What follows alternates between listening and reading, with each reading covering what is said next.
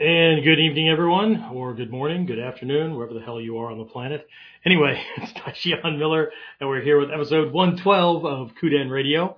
So, um, during today's episode, we're going to be discussing three different abilities, or something like that, right? Abilities. and we're going to take a look at this transition, uh, or transcendence kind of thing, right? Um, moving from this idea of base martial arts to this idea of invincibility, invisibility, that kind of stuff, right? This, you know, the stuff that really gets our, our, our, I don't know, our imaginations running and all that. I know way back in, uh, late 1979, early 80, uh, when I first encountered this idea of, uh, which is my camera here, uh, this idea of Ninjutsu, I had already done God, a couple of dozen different martial arts and, uh, again, it was one of those things that within two paragraphs of uh, of reading this one article, right, I knew I needed to know more, and the more I learned,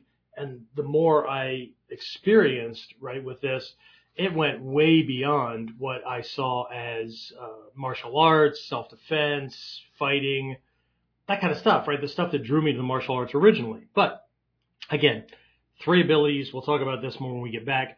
Uh, and uh, so let's go ahead and officially kick things off as soon as I get to the right place on my on my uh, screen here. There we go. Excellent. Let's do it. So, the big question is this. How are self-defense and success-minded people like us, concerned citizens worried about protecting ourselves, our loved ones, and the things we care about from the monsters we know exist in the world? How do we train in a way that gives us the skills, knowledge, and understanding we need without becoming paranoid fighters or killers ourselves, and yet still allows us to be the hero protector the world needs us to be? That's the question, and this podcast will give you the answers. My name is Jeffrey Miller, and welcome to Kuden Radio, real training for real people in a real world. And that's the real truth. Anyway, um, a little warm where I am in the world, but you know what? I'm not going to complain about it because every time I think about something like that, uh, I think about what uh, some of the uh, monks in the temples that I go to in Japan that are associated with this uh, whole Tendai Mikyo thing that I do. Uh, if you complain about being really, really hot in the summertime, uh, they'll look at you and go, "Oh, really hot? Huh. What will you do when you go to hell?" Right? Um, same thing if it's really, really cold in the wintertime, right? Oh, really cold. Oh, same thing. What will you do when you go to hell, right? Um, and that normally comes about because Japanese temples uh, are very, very open, right? They have shoji screens and it's nothing but wood and paper, right? So there's no heating systems, there's no uh, uh, air conditioning, whatever. You might luck out and be there on a day where they're running one of these Goma fire ceremonies in the wintertime, because in the summertime it just adds a whole lot of extra heat that, uh, you know, but what do they say, James? It's a dry heat. anyway, all right. So uh, we've been talking about this. If you've been following along with the different episodes, you know that this thing was coming. Uh, uh, this this topic was coming. But um, anyway, so you know when when when a lot of people think about ninjutsu, I mean it's you know it, it's become ninja has become such a such a everyday word, right? In our in our culture, right? In the West, right? uh, kids run around all the time saying things like, "Oh, that's so ninja." Well, what the hell does that mean, right? They normally mean that it, that it's tricky, it's whatever, right?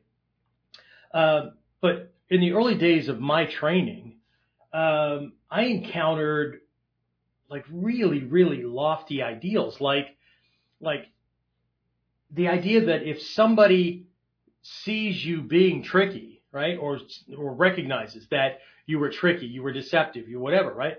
Uh, you already lost, you already failed.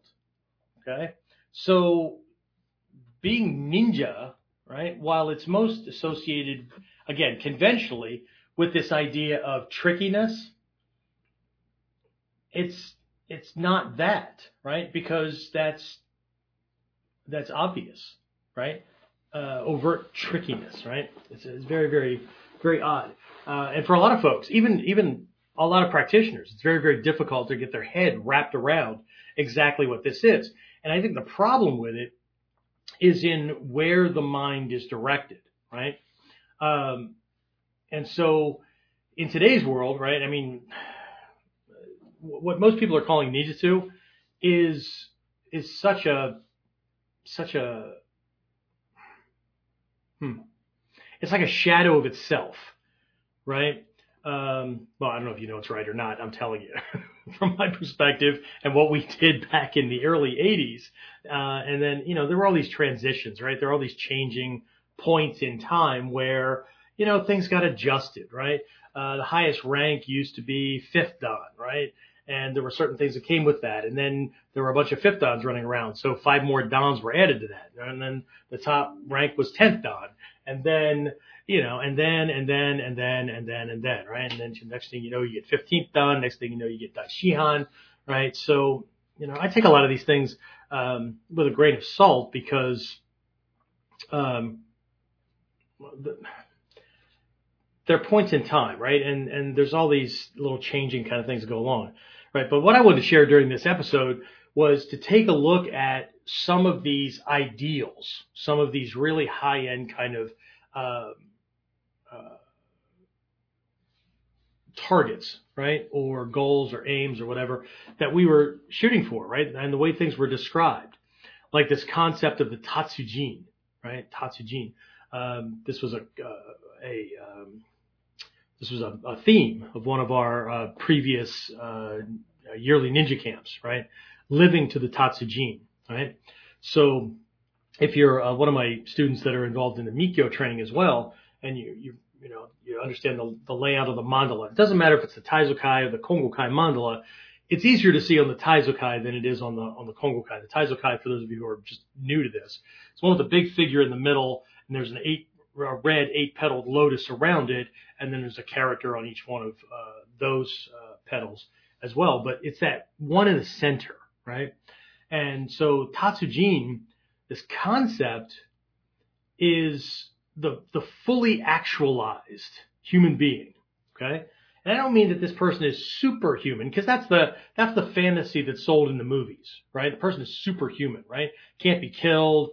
They can be beaten almost to death, and they're going to be, you know, come back within minutes or seconds or whatever, and kill all the bad guys and all that. It's not about being superhuman. It's about being suprahuman, right? Which means as many faculties as we can have firing are going to be firing, right? So. Um, again, tatsujin was a term that was used uh, for a while in, in ancient Japan uh, as a as a term to identify a master swordsman. And what they're talking about is someone who is so expert at what they're doing that what they're doing and the way they do it almost seems magical, right? Like it, it almost seems like they're breaking natural laws to make things happen, right? Of course they're not what they're doing is they're they're operating in a realm and they're doing things and they can see things, recognize things, and use things that most people don't even know exist or are happening or whatever. And if they do, um, they have certain beliefs about them that, well, you know, just there's nothing you can do about that, right? So again, this idea of the Tatsujin, right? And then that that was this overarching kind of ideal, right?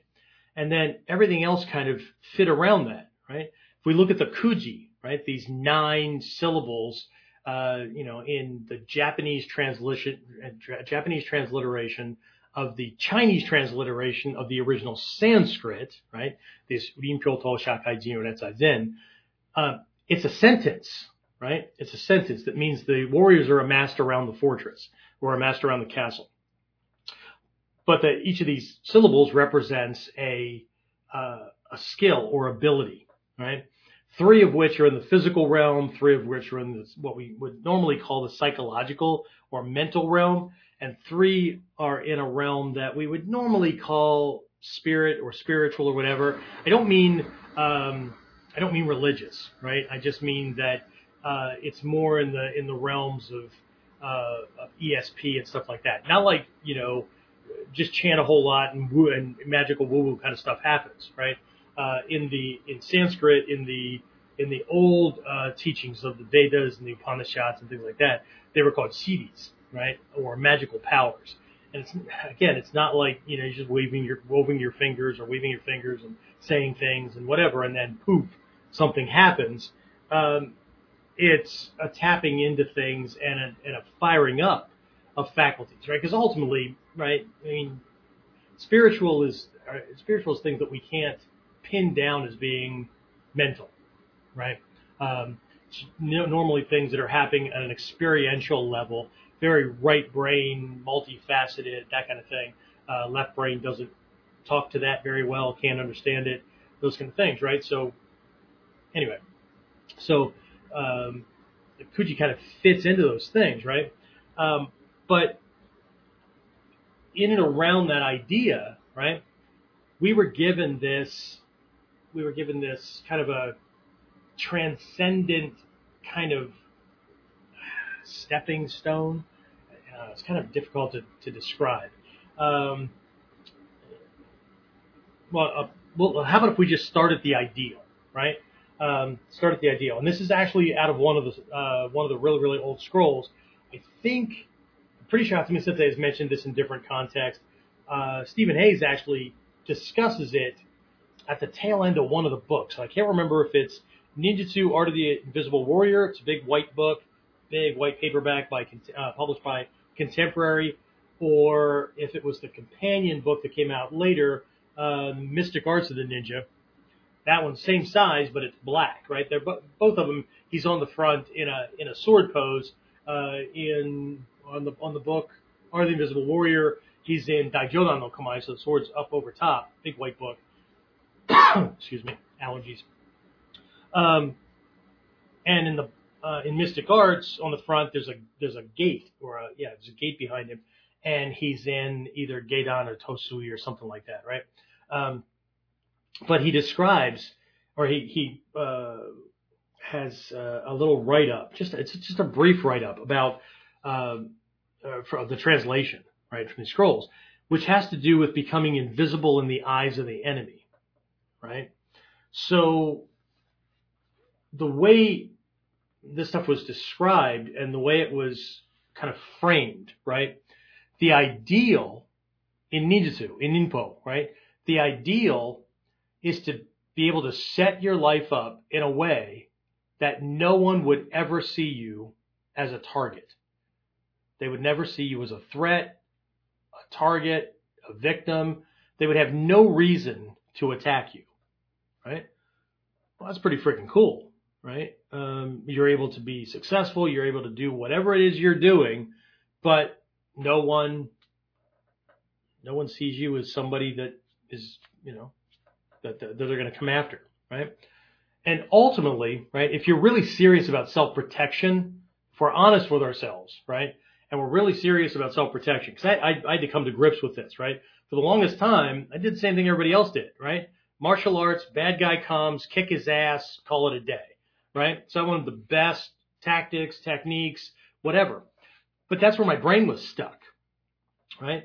And then, you know, it's like the more I explored violence and conflict and, and things like that, and the more I came to understand that people attack in way more ways than just physically, right? Physical violence, it's the, the old adage that violence isn't always the answer, right? Um, is absolutely true. It's not always the answer. In some instances, it actually escalates things and creates a bigger problem you could ever than you could ever solve, right?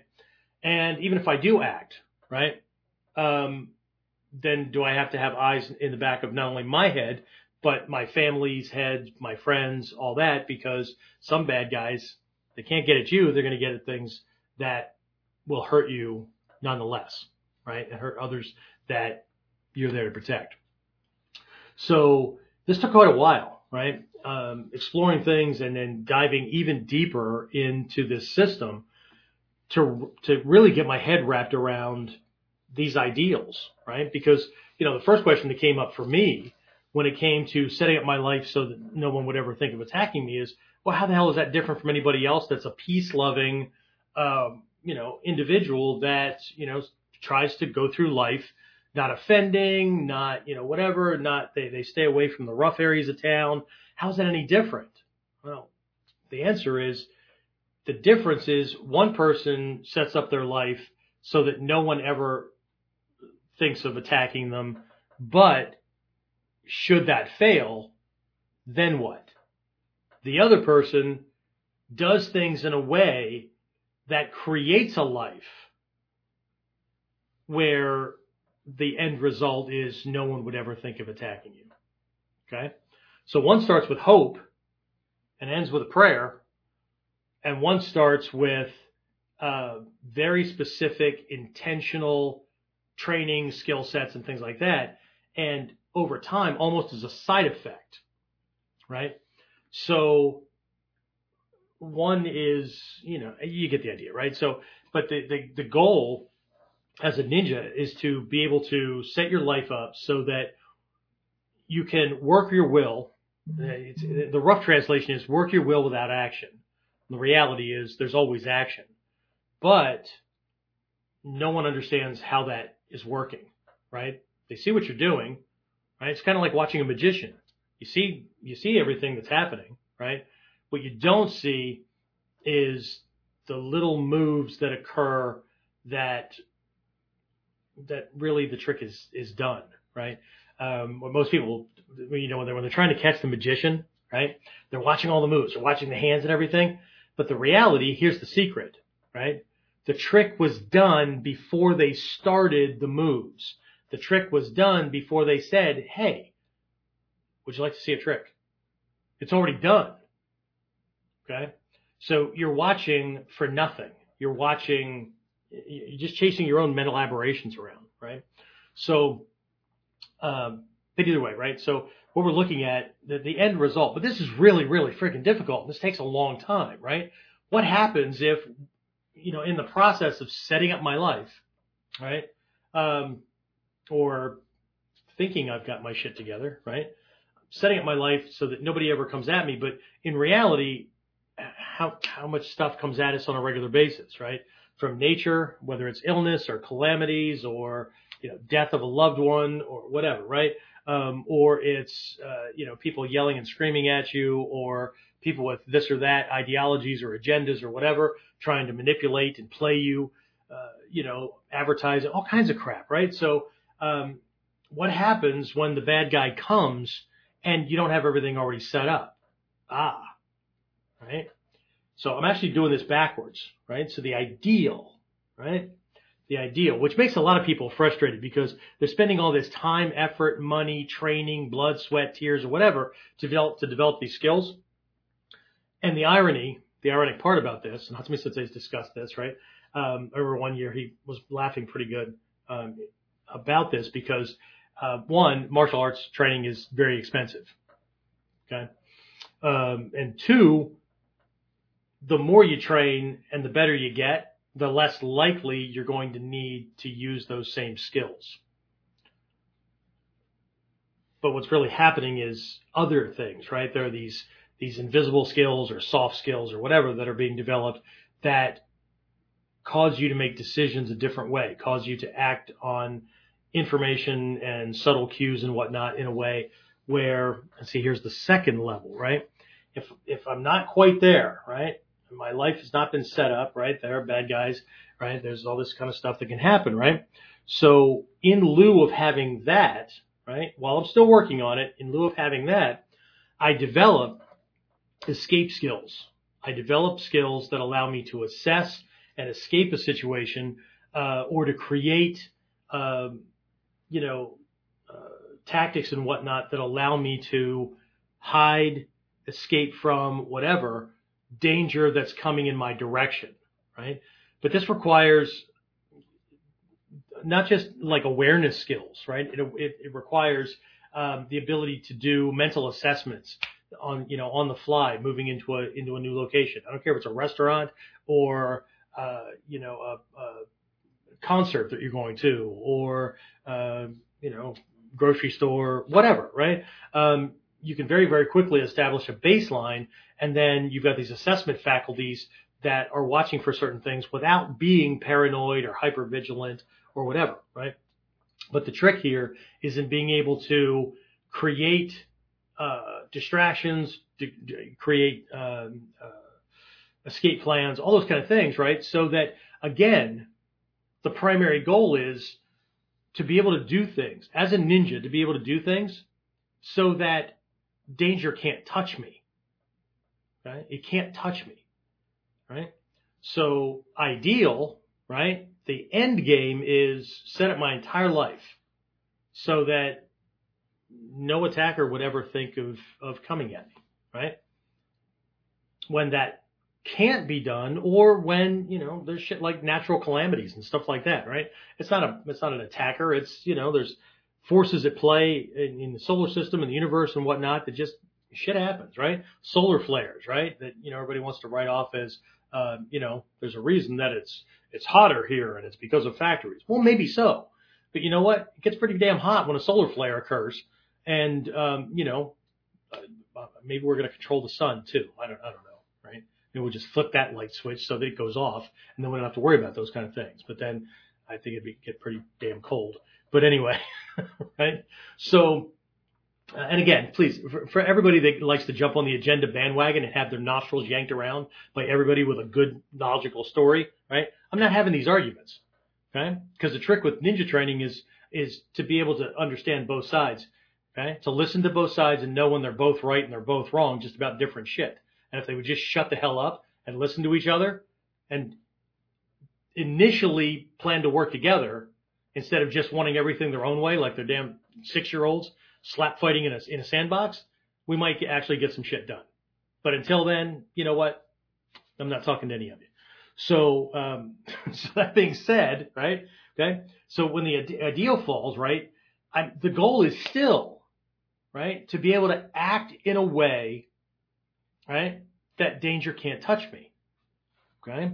So next stage, when that fails is evacuation plans, escape, right? Uh, disappearing from his line of sight, right? Escape tactics, uh, you know, stealth, all that kind of stuff, right? So there's this whole other realm of training, right? And I know people like to talk about these things a lot, right? I just don't see a lot of it going on, right?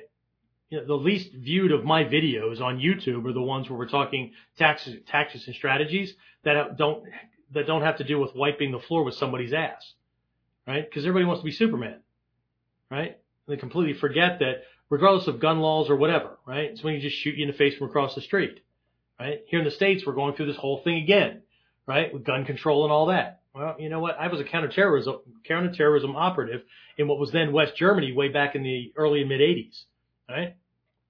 They've had serious gun control since 1932, right? You know what they did there? They blew people up, right? So, um, bad people nutcases will always find a way to hurt other people, right? There's examples in the previous and, and just here recently, right? right? In lieu of guns, they'll drive their truck or their van into a freaking crowd of people and take out a whole bunch. So, you know, um, anyway, right? So anyway, um, so the, the, the next step down again is to, is to, you know, disappear, right? Don't be there when the danger happens or to learn how, you know, escape and evasion and all that kind of stuff, right? Not the coolest thing in the world. Of course, you know, to most martial arts minded or fighter minded people, setting up your life so that danger never comes is either unthinkable or unwantable because they want to be the tough guy on the block, right? They want to be the guy that everybody fears. They want to be the guy that can kick everybody's ass. Okay? Well, okay.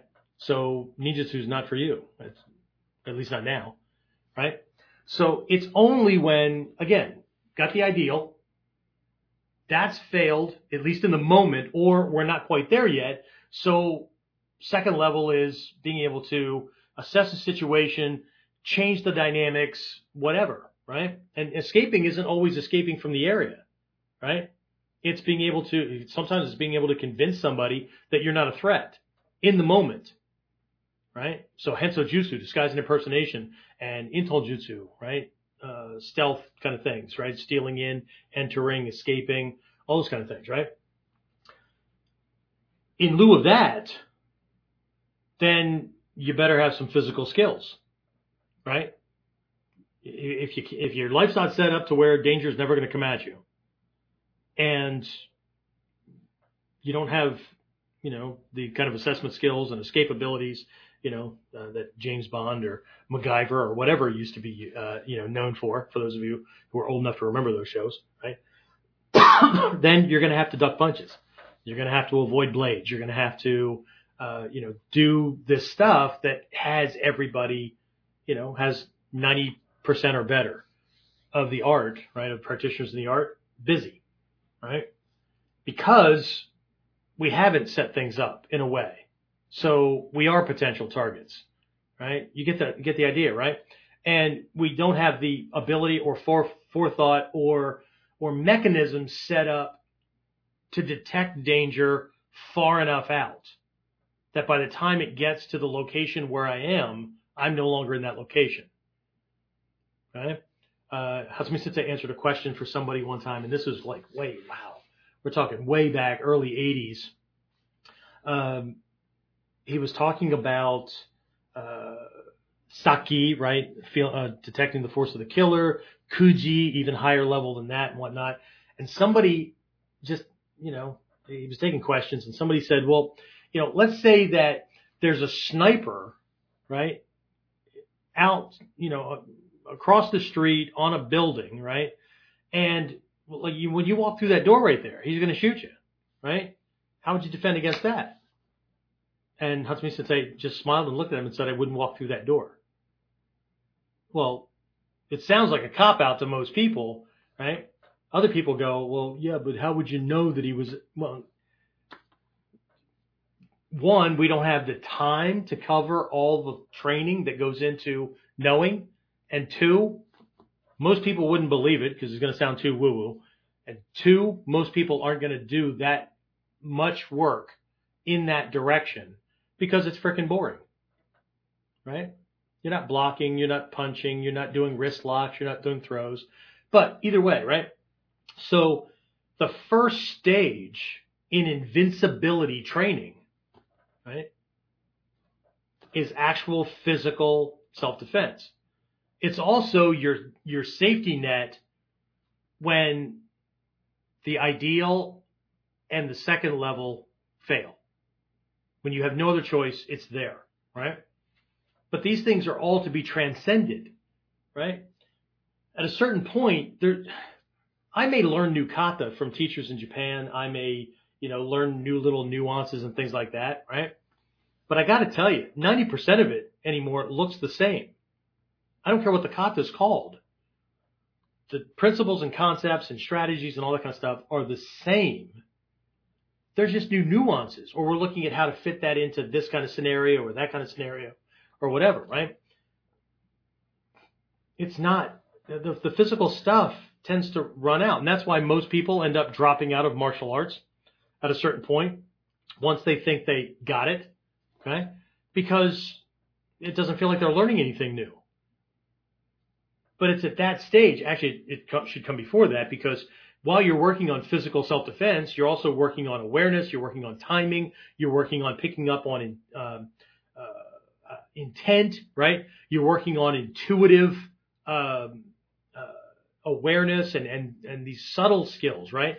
You're picking up on those things now it's time to extend them out farther, right? It's time to start working on creative application, right? It's time to start working on uh, second, this maybe second or outer ring of defense, right? Uh, I've covered this in, in other other classes where we talk about three rings of defense, right? I do this with my uh, corporate workplace violence consultants. Uh, we do it when we cover home security, all that kind of stuff, right? So if you just had a piece of paper, and again, those of you who are listening uh, on the audio only stuff on uh, Apple Podcasts and Stitcher and all that. Uh, you can't see what I'm doing uh, with the folks that are on live, but you know, if you took a piece of paper, you just draw a bullseye, right? You just make a, a small circle, right? Doesn't have to be tiny. Make a small circle, right, in the middle of the, of the paper, and then make a larger one around that, and then make a larger one around that. So you get these three rings, right? So the first ring represents you. Just write you, right? You can not, not the letter U, Y O U, right? You in the in the middle right there. Okay, so that's skills and techniques and tactics and all that wonderful stuff, right? For when shit's actually coming at you, the knives and the fist and the feet and whatever are coming at you and you have no you have no choice, right? the danger's right there in your face. The next ring out, so the middle ring, right? The second ring out, right? That's um, we'll call it friends and family, or even you could even extend it to uh, community, right? So that's your that's your close knit. You know, could be your your neighbors, right? Your friends, your family, whatever. Those people who are watching your back, you're watching theirs, okay? So the second ring of security is not the blades are coming at you or whatever. It's people kind of, it's neighbors watching neighbors, right? You're on vacation, so your neighbor's watching your house. They're on vacation or they work a different shift than you do. So, you, you know, you notice if there's a, you know, different vehicle in the, in the parking, uh, in their, in their driveway or whatever, right? That kind of thing, right? And then the third ring out, right, is social, national, whatever, right?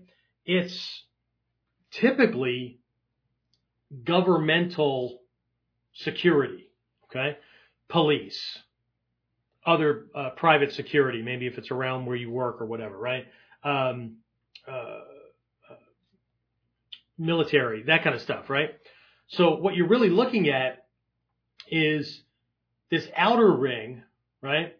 Are people working to keep you safe? You don't even know who they are. You can't even see them. Every once in a while, you might see a police car go by or whatever, right?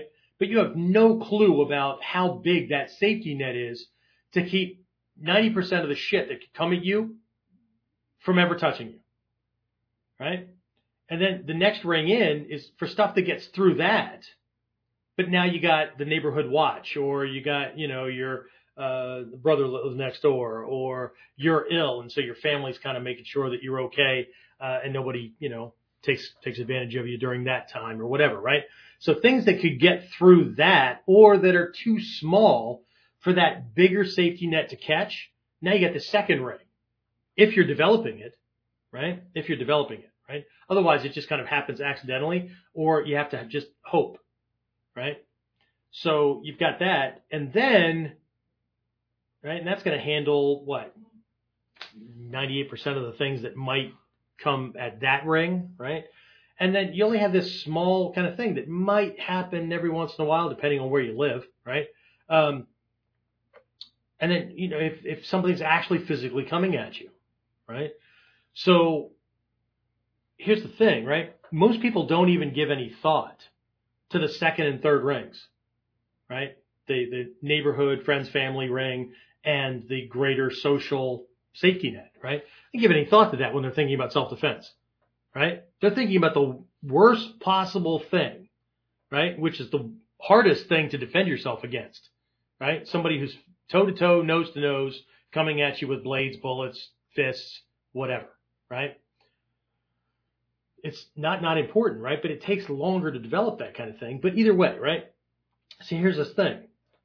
The problem is that everybody gets they all they they just get all caught up in that right? And they can't see beyond that.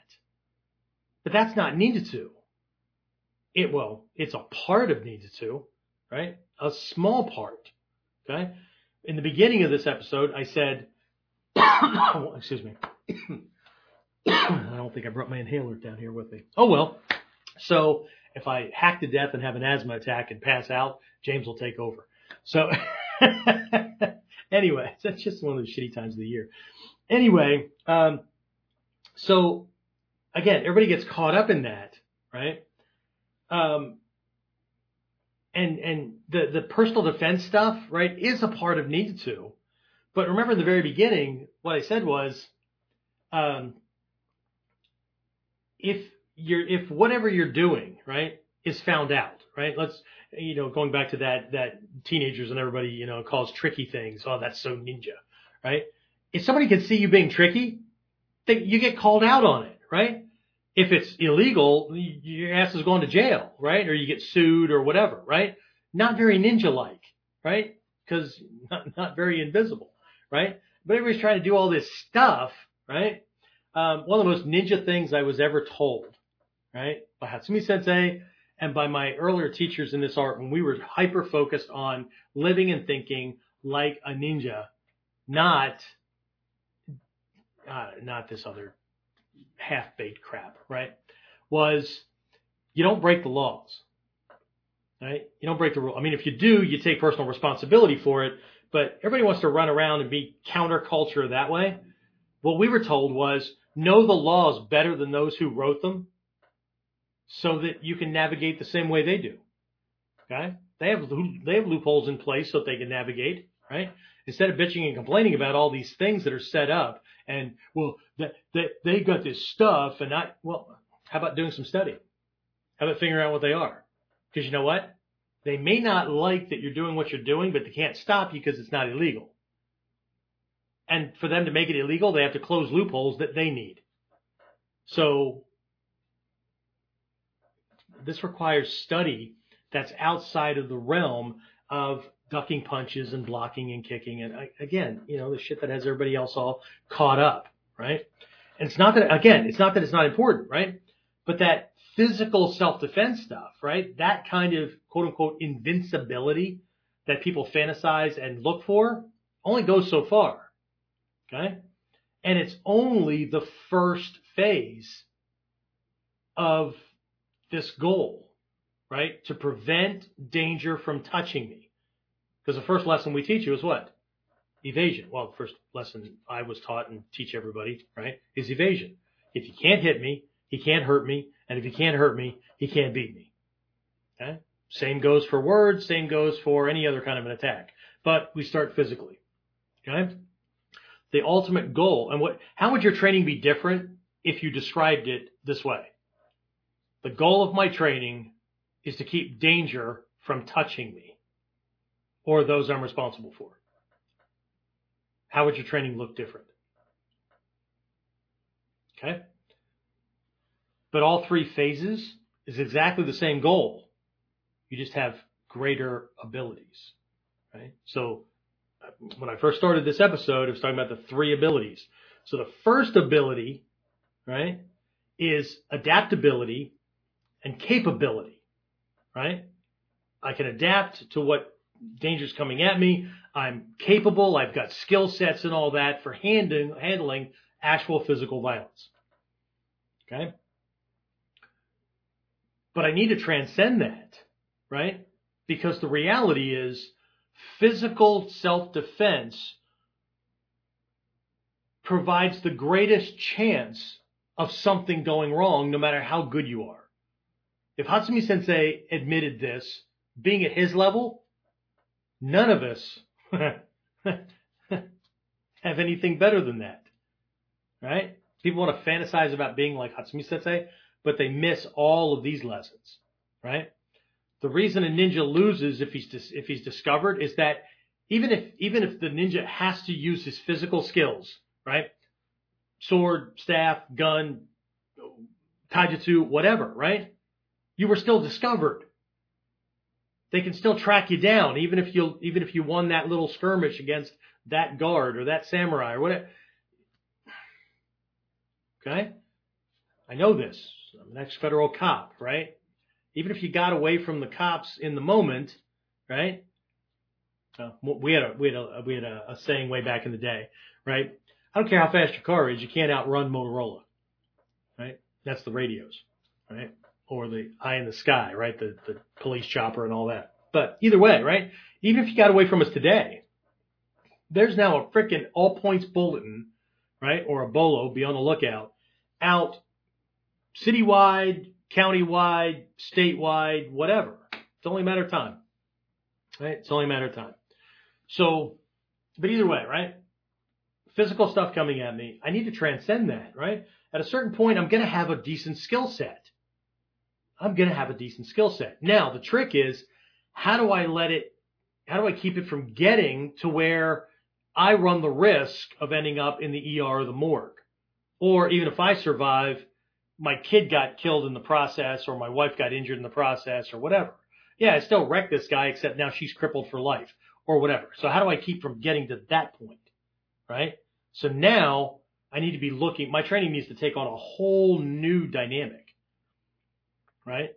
So assessment skills, awareness, intu- you know, intuition, that sakki, right? That fifth dan test that everybody wants to pass so they can, ooh, you know, except for the sword test that I passed. Yeah. Okay. But what did you do after that? Where did you take your training after that point? Because that's not just the passing of a test so you can get some cool rank and pay your three, four hundred bucks or whatever it is, right? And get your Shidoshi. But it's the initiation to a whole new realm of training that has to do with an intuitive sense and an intuitive knowing that shit's not right and danger's come, danger's imminent or coming or whatever, right? So how do I, how do I do that? Right? This whole realm that again, the goal is still, right? How do I keep danger from touching me or those I'm responsible for? Right? But in this case, they can't see me or even if they did, I'm gone in the next instant or whatever it is, negotiation tactics, whatever, right? So that gets taken care of, right? So now I'm very good at this second level of ability, right? Ingenuity and creativity, right? To where I can create plans and alter egos and guises and whatever it takes right? To make the danger stop or dissipate before it touches me or somebody I'm responsible for, right? I don't care if it's distraction tactics, dissuasion tactics, escape tactics, whatever. These things have nothing to do with blocking, punching, kicking. And why would they? I've already spent my time doing those kind of things. And I still train every once in a while. I'm, I'm speaking third person, right? Still train every once in a while to make sure those things are still good right? But they those things also have to adapt as I get older, as maybe physical uh, condition changes or whatever, right? Um, things have to change, right? Okay, we don't just we don't get all these skills set when we're 25 or 27 and we're peak of health and all that, and then in, in you know we're 65 or 70 and we're deluding ourselves believing that we can still do things the same way that we could when we were 25 or 28 or 30 or whatever, right? This is just, again, we have to escape ego's grasp. And part of ego's grasp is to create fantasy worlds about, ooh, this is me in the perfect state. Know, well, don't forget all the other variables, right? But either way, right? So I've got the, I've got the physical skills pretty much taken care of, right? But I also recognize in the training to handle physical attacks, that's the last place most people want to get. And I don't want to be there unless it's I've got no other choice. And I know, I mean, we're watching numbers go up and down and all that kind of stuff. So I'm usually hitting little hot points because I either pop somebody's fantasy bubble or I'm boring and they were waiting for me to show some cool move or whatever. And that's fine. Um, but I get that. And then I have this, again, these are those epiphanies. I learned these three phases. It was just this little description here. This is ultimate goal. This is your backup goal this is your place to start because you don't have any of this other shit in place, right? But it took me decades to get my head wrapped around that, to go through this training and recognize, shit, there's a certain order to this, not just because somebody arbitrarily threw it together, but this is, this is based on, this is based on reality. This is based on looking at self-protection and success and, and those kind of things from a very, very different viewpoint of this 20 something who was raised by an abusive stepdad, who was driven into law enforcement, security, military, and uh, self-protection training, martial arts, right? Because of the the need to not ever feel afraid and you know, all that kind of stuff, right? Listen to episode 68. You'll you'll get the whole thing, right? Um, but whole it, was going to require a whole different perspective. In Mikkyo, we call it a tur- turning in the seat of consciousness right? And each level requires a turning, right? Does that mean that each, you know, when you transcend, right, that the other stuff becomes uh, less important or unimportant? Important? No, it's just a whole different realm. It's a whole different aspect of the training, right? So it's like those three rings that I gave you, right? You, friends, family, neighborhood patrol, whatever, right? Your community, your town, whatever, right? And then, you know, military, police, whatever, all this stuff out here, right? Okay. It's the same thing, right? We've got this global kind of, you know, thing. But if you, if you see the transition, I go from being able to handle physical assaults and I get that corner of my world taken care of, right? I understand how to do that, right? Okay? I don't want to go there any more than anybody else does. And anybody that wants to go there either has nothing to lose or doesn't understand the full scope of, of what can go wrong. Okay. Um, transitioning into this whole realm of, well, let's call it tricky ninja, right? Where, but nobody knows that you're doing anything, right? You're paying attention when nobody thinks you're paying attention, right? Um, all that stuff, right? And what you're paying attention to, they have no clue, right? They, they have no zero, zero clue, right? But all of that together and some other things that has to do with life success and the way you carry yourself and controlling and and uh, chaining up ego and all these personality kind of things and whatnot, right? Um, all of those things go together for this third level of, you know, setting yourself up so no one would ever think of attacking you, right? Either they don't see you as a challenge or they have maybe some, they, they might have some thoughts about it, but they've seen you in action in other ways or they know, right, that they, they know how much they don't know and that not knowing, right, part of that third level of setting things up is not telling everybody about everything uh, about yourself, right? Which is pretty funny because um, at a certain level you can be absolutely transparent and most people aren't going to understand half of what, you, what what the hell you're talking about anyway, right? So it's you can just you can just tell everybody, right? They're either not going to believe you or they're going to have no anchor, no reference points, right? But again, we had this high ideal. Then there's a backup, and then there's the well, since you don't have this other stuff, right? So right, it, it kind of works in both both directions, right? But I, I think people are missing that. I don't. I, I can't say for sure because I haven't met what 98.9% of the Bujinkan or people in Ninjutsu or whatever, but um, people are missing this, right? Their idea of Ninjutsu and mastery, right, stops with cool techniques and cool weapons and talking about names on a history roster. But they have no clue. Zero, right? So what do we need? We need to have a more clear picture, right? If we're really aiming for this thing, right? Now, it, again, if, if somebody's goal is just to be the next MMA champion or to be seen as the guy, then I'm okay, cool. Okay. if nothing else, we can be friends. Okay. That's on the good side. On the bad side, they're one of the distractions that I use in my life, right? To keep people from coming at me. Okay. Oh, you want a real threat? I'm nothing compared to that guy.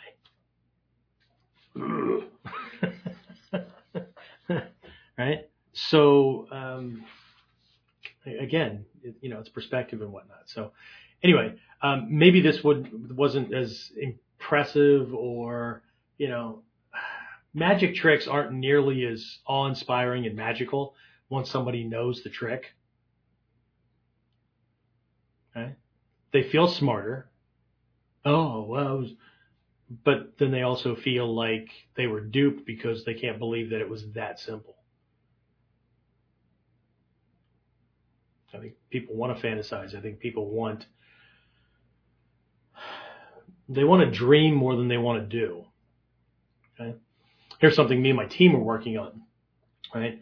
I've been talking to them for the last bunch of weeks and months and whatnot. And sometimes I'm not, not a, I don't, James will have to, and James knows that I'm okay with him telling me the truth, right? But he'll have to let me know whether I'm deluded or not, right?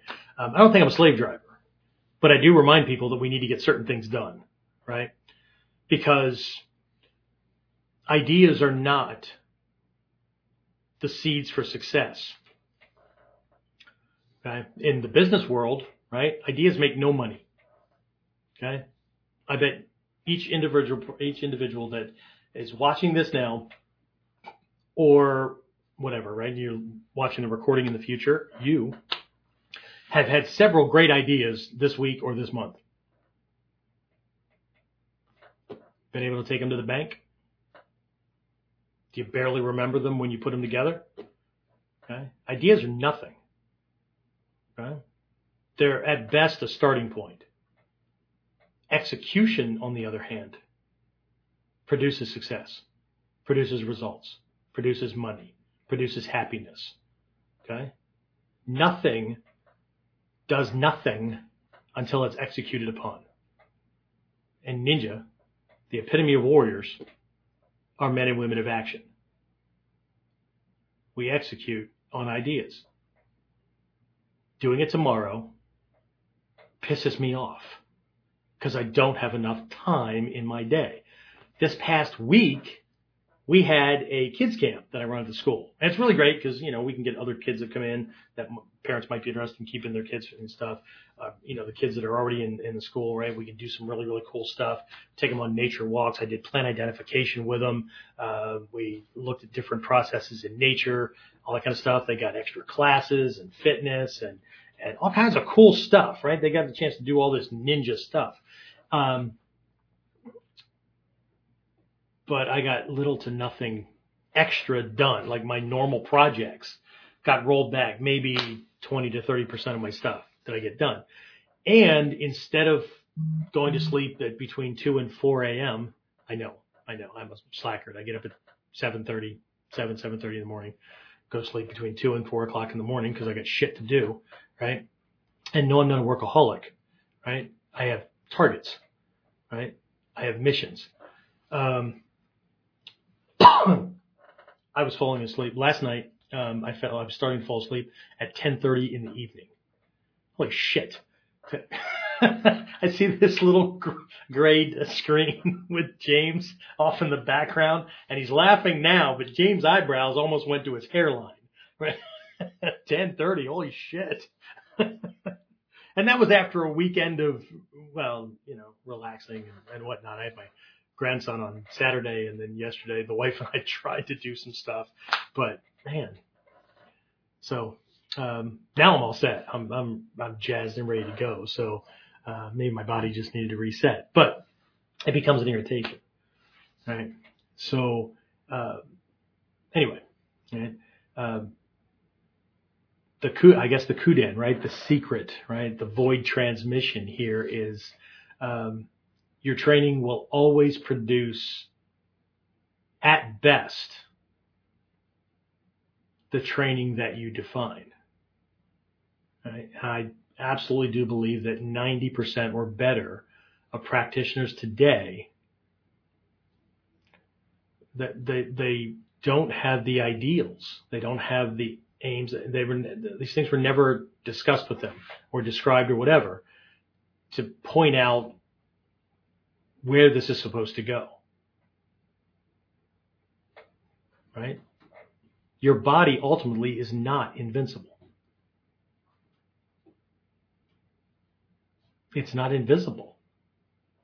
So how the hell does that work? Because that's the third ability, right? I talked about the three abilities, right? First ability was adaptability and capability, right? So skill sets, being able to adapt and handle different types of physical situations and things like that, right?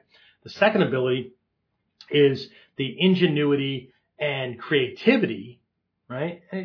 to some degree, there's an adaptability to it because you're able to, to kind of adapt to situations. Everything becomes about context, right? At a certain point, everything becomes about context. But the second ability is ingenuity and creativity, right? So the whole first level, um, I would say 80, 90% is physical.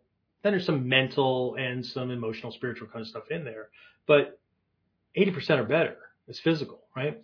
Second level, second ability, 80% or better is mental with some physical and a little bit more emotional, spiritual, right? Third level, that third ability, invincibility, invisibility. Oh man, the skill set, holy shit. Right? The, the, the, the level of tactile, tactical and strategic thinking and, but even, even more so, right? It's more of a guiding, right? One of my teachers way back in the day used to describe, and I know some of you guys, you know, you, all, all games are about buttons and levers kind of thing, right? Um, watch an old Little House on the Prairie or one of these old TV shows or whatever about people in the plains and whatever, right? Um, one of the games that the kids had, now I was inner city, so we had tires, right? The, the things we made toys of, right? Okay. But you get this wheel rolling, right? And they would do it with wagon wheels or whatever, right? Um, or rims from like a barrel kind of thing, right? But they get it rolling and they have just a stick, right? We would use our hands, whatever, because we were poor and couldn't afford sticks, right? but anyway, you start to get this thing rolling and like you have to get a certain amount of momentum going and inertia for it to not be wobbling all over the place, right? You want to get enough speed that it, it rolls true, right? And then what you're using the stick of your hand for is just to either keep it moving or to touch lightly on either side as it's going to keep it true or to steer it around corners and stuff like that, right? So there's this guidance, right? And these three levels can be seen the same way, right? There's a shit ton of work that goes into the first level, right? Because you got to develop uh, physical ability, right? Health, uh, coordination, timing, all kinds of stuff like that, right? So that's like the, the you're just getting it rolling, right? And there's that little wobbliness and all that kind of stuff, right? And then the second level right? You've got all this momentum going, and so you can you can increase it, you can keep it going, you can steer it, those kind of things, right? You can start to steer little things and all that, right? But eventually, right? You just need to touch things just lightly, right? Just a little bit of a touch, just a little touch here or there, right? To keep to, to guide it, right? So it takes less and less of your effort, less and less of your time, less and less monitoring. It's just, a, you know, but again, it, it requires momentum. It requires energy. It requires, it requires a shit ton of execution, right? To where you've got so much momentum going that you're getting a return on your investment. Everything is working together, right? And you get this synergistic effect, right? Synergy is where not only is everything working together, but the end result is far greater than the sum and input of all the individual parts, right?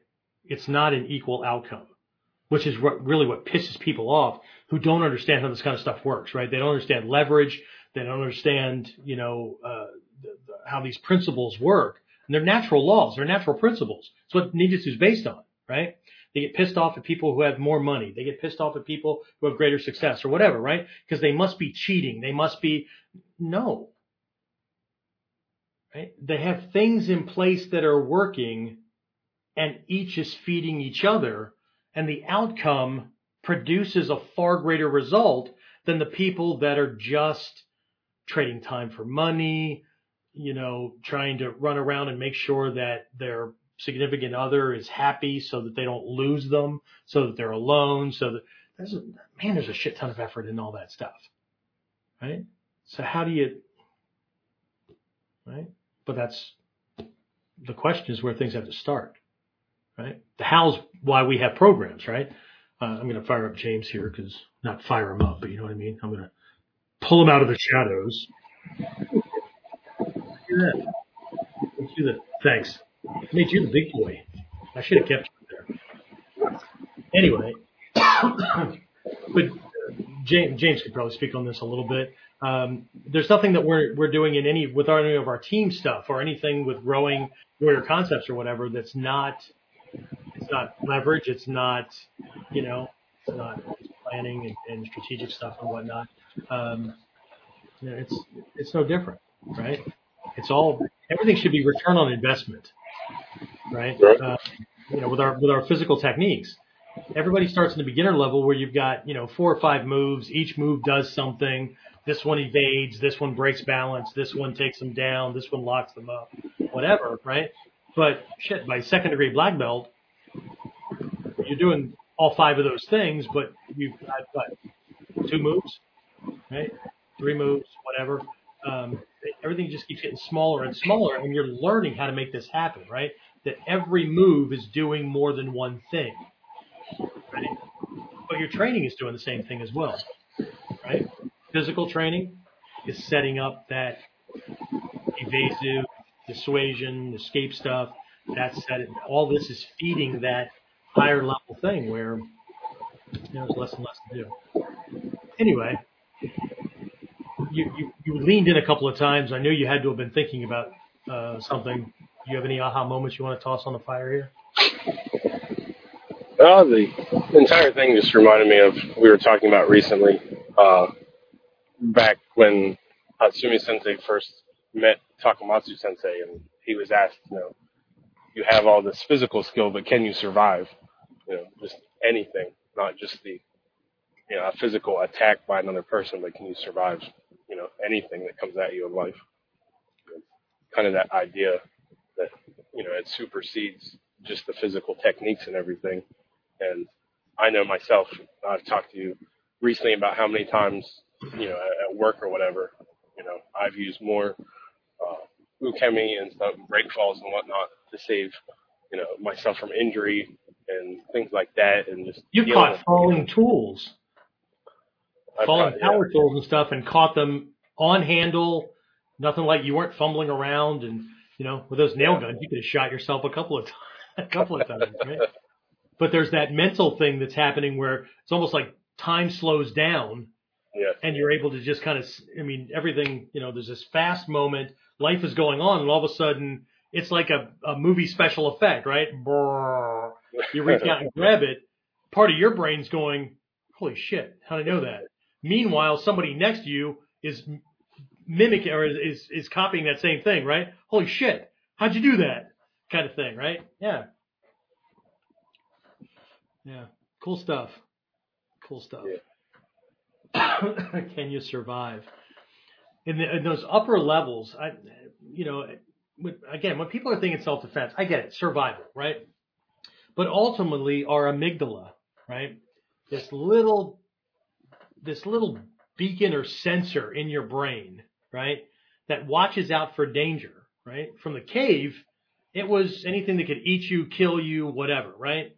So it'll, it'll send a signal to your hypothalamus. Your hypothalamus drops epinephrine and all kinds of shit into your bloodstream, right? Puts your, puts your, uh, your cells into an altered state for fight, flight, or freeze, right? You go about your business, right?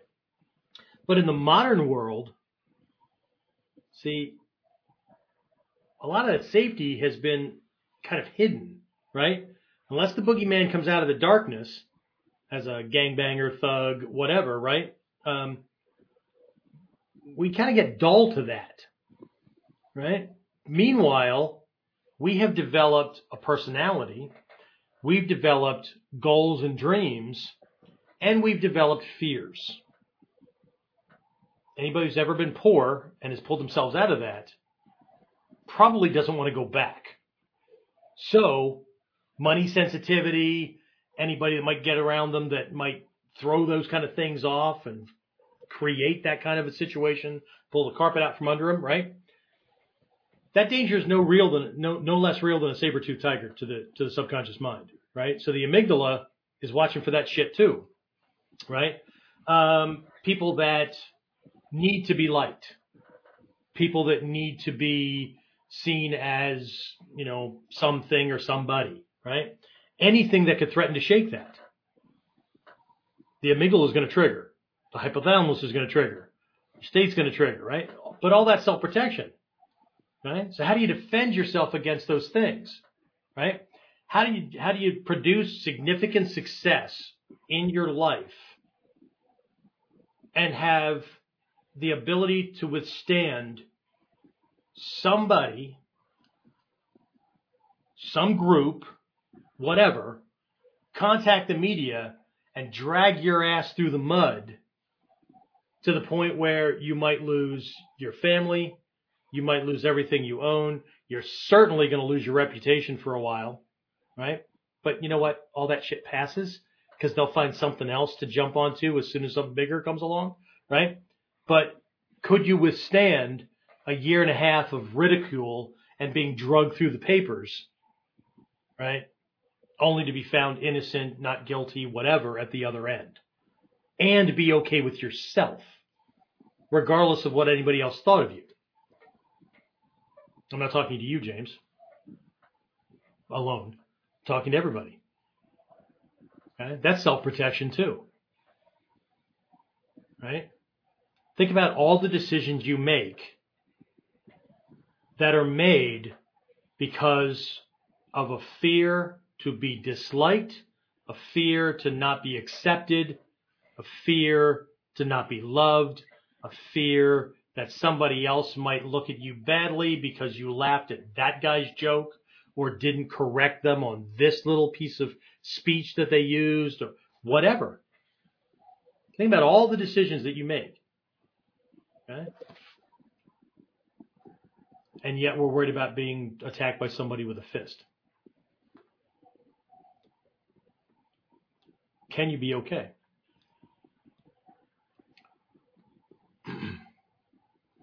I care what rich guy you think of, whatever, right?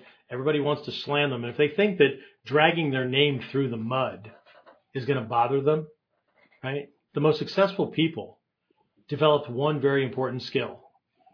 They don't give a shit about what anybody else thinks of them. They are secure in their decisions and actions because it produces the results they're looking to produce. And they also know that at least half the planet's not going to like them. But if they make their decisions based on that half of the planet, the other half doesn't benefit. Bill Gates, Elon Musk, Donald Trump, whatever, right? Okay. You think the people that they freaking give paychecks to, right, give a flying shit about what anybody else says about their boss? All they can. Now, they would shit their pants if their boss folded. Because if everything fell apart, they'd be out of a job. So half the world's dragging them through the mud. The other path is like, thank you for being as successful as you are because I get paid well um, and I'm taken care of. And I know lots of people would like to argue because they're not being paid well, but you know what? Um, the person who takes all the risk, right, that risk losing everything if they're wrong, in my book, should get paid way freaking more than the person who can quit at any moment and go get a different job. Sorry. You don't have to like that either. Right? Risk equals reward times execution. Actually, risk times execution equals reward. The reward will always be equal to or greater than the level of risk and the work put into execution. You do eight times five, maybe with some overtime at a certain base rate, and you take the rest of the time off, and the focus is always on whatever the fun stuff's going to be, um, and I don't need that much. I only need this much, and this is my level of acceptance. There's nothing wrong with that. Just don't say anything about the people that are working their asses off and are executing at a higher degree because they probably run the company that you're working for. It is what it is, right? Anyway, so in that higher level, right? Levels two and three, don't discount your ability to weather the storms that have nothing to do with fist, feet, knives, and guns. Can you survive? Anyway, anybody uh, is anybody on? I, I I still see some people, right? Questions, comments, hey, everybody said hey. I saw little things popping up, but they they pop up for half a second and they go away and I'm I'm on, I'm on, I'm on a roll. So anyway, what do you got? Uh, Julia said my value of myself is not as dependent on others as it used to be. Good. Good. Now, there's a balance to that, right? Because no person's an island unto themselves. The trick is in aligning yourself with people that have similar goals, even though they might have the opposite personality types because you need the opposite personality types to either keep you grounded or to provide bigger dreams and more fuel to keep you going when you, most people, most people that start businesses or start little groups or organizations, right, want to surround themselves by people just like them. Well, that's a recipe for disaster because I have an entrepreneurial mind, which means I'm a fucking idea man. I'm an idea factory, right? Holy shit, right? I need people to go, whoa, can, can we put that over here? Cause we can only do like two or three of these at a time, right? So that kind of thing. I, I, I don't need to be surrounded by yes men or anything like that. What I need are, and my guys know, right? You're good at something. Explain it to me so I understand how it works. But this is on you. This is, okay? I'm just going to make sure that the machine's still running and whatever. Don't lie to me. And if there's something that I need to know about it, tell me about it, right? But I do need to understand how it works and how it fits in. But I don't need to know how to do it because I don't have time for the learning curve. James just, had to talk to somebody um, who kept calling my cell phone because I didn't see it as a mistake. I saw it as expedient a while back, right? They scheduled a call. I made the call on my cell phone. Well, that was the number they had. They needed help with something they had ordered or whatever. James knows what it is, right? Um, but they were calling my cell phone right in the middle of meetings and all that kind of stuff, right? Well, I didn't answer it, right? Not only did I not answer it because my cell phone is not a beacon for everybody else to reach out and touch me because they have time. I'm betting you have 10 times more time available in your life than I do. Right? And that's my fault. it's my fault. um, but uh, if you're having a problem with like not receiving something, an email will do because James will jump on that. That's not. You imagine buying a toaster and it didn't work, so you call the CEO of Procter and Gamble and go, "Hey, my toaster's not working. Can you fix it?" Yes, Sensei, but you're not Procter and Gamble. You're my teacher. Mm, yeah, no, no. I know all the names of people I have teacher-student relationships with. And even so, if they contacted me because they needed something to be downloaded, right? Um, I'm gonna tell one of my other people, can you email that? Um, or you might get an email from me at 1:30 in the morning because I go, hmm, shit. You know, instead of telling them to do it, I have time. I'll just send it out because I'm going to be on that service and I need to grab those three links to do this thing. I might as well just grab that, throw it in an email, and send it out to them. Anyway, all right. What else do we got? Oh, there's uh, before I forget, before I forget, there's a really good book. I think it was written, I think it was written in the mid to late 70s, maybe the early 80s. Uh, the author's name is Terry Cole Whittaker. Cole Whittaker is hyphenated, right? So Terry Cole Whittaker. Um, she wrote a really good book. At the end of every chapter, there is a there's exercises to be done. Okay, really great book. Highly recommended. Okay, it's called "What You Think of Me Is None of My Business." Okay, stop being led around by people who have no fucking idea where they're going, or where they think they're going today is different than yesterday and is going to be different from from tomorrow. Okay.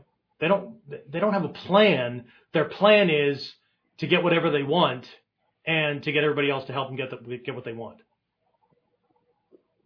So you're going to have to have thicker skin, right? And in the process of, of doing the work, doing the correct work, oh, people that love you are going to have a hell of a time with you.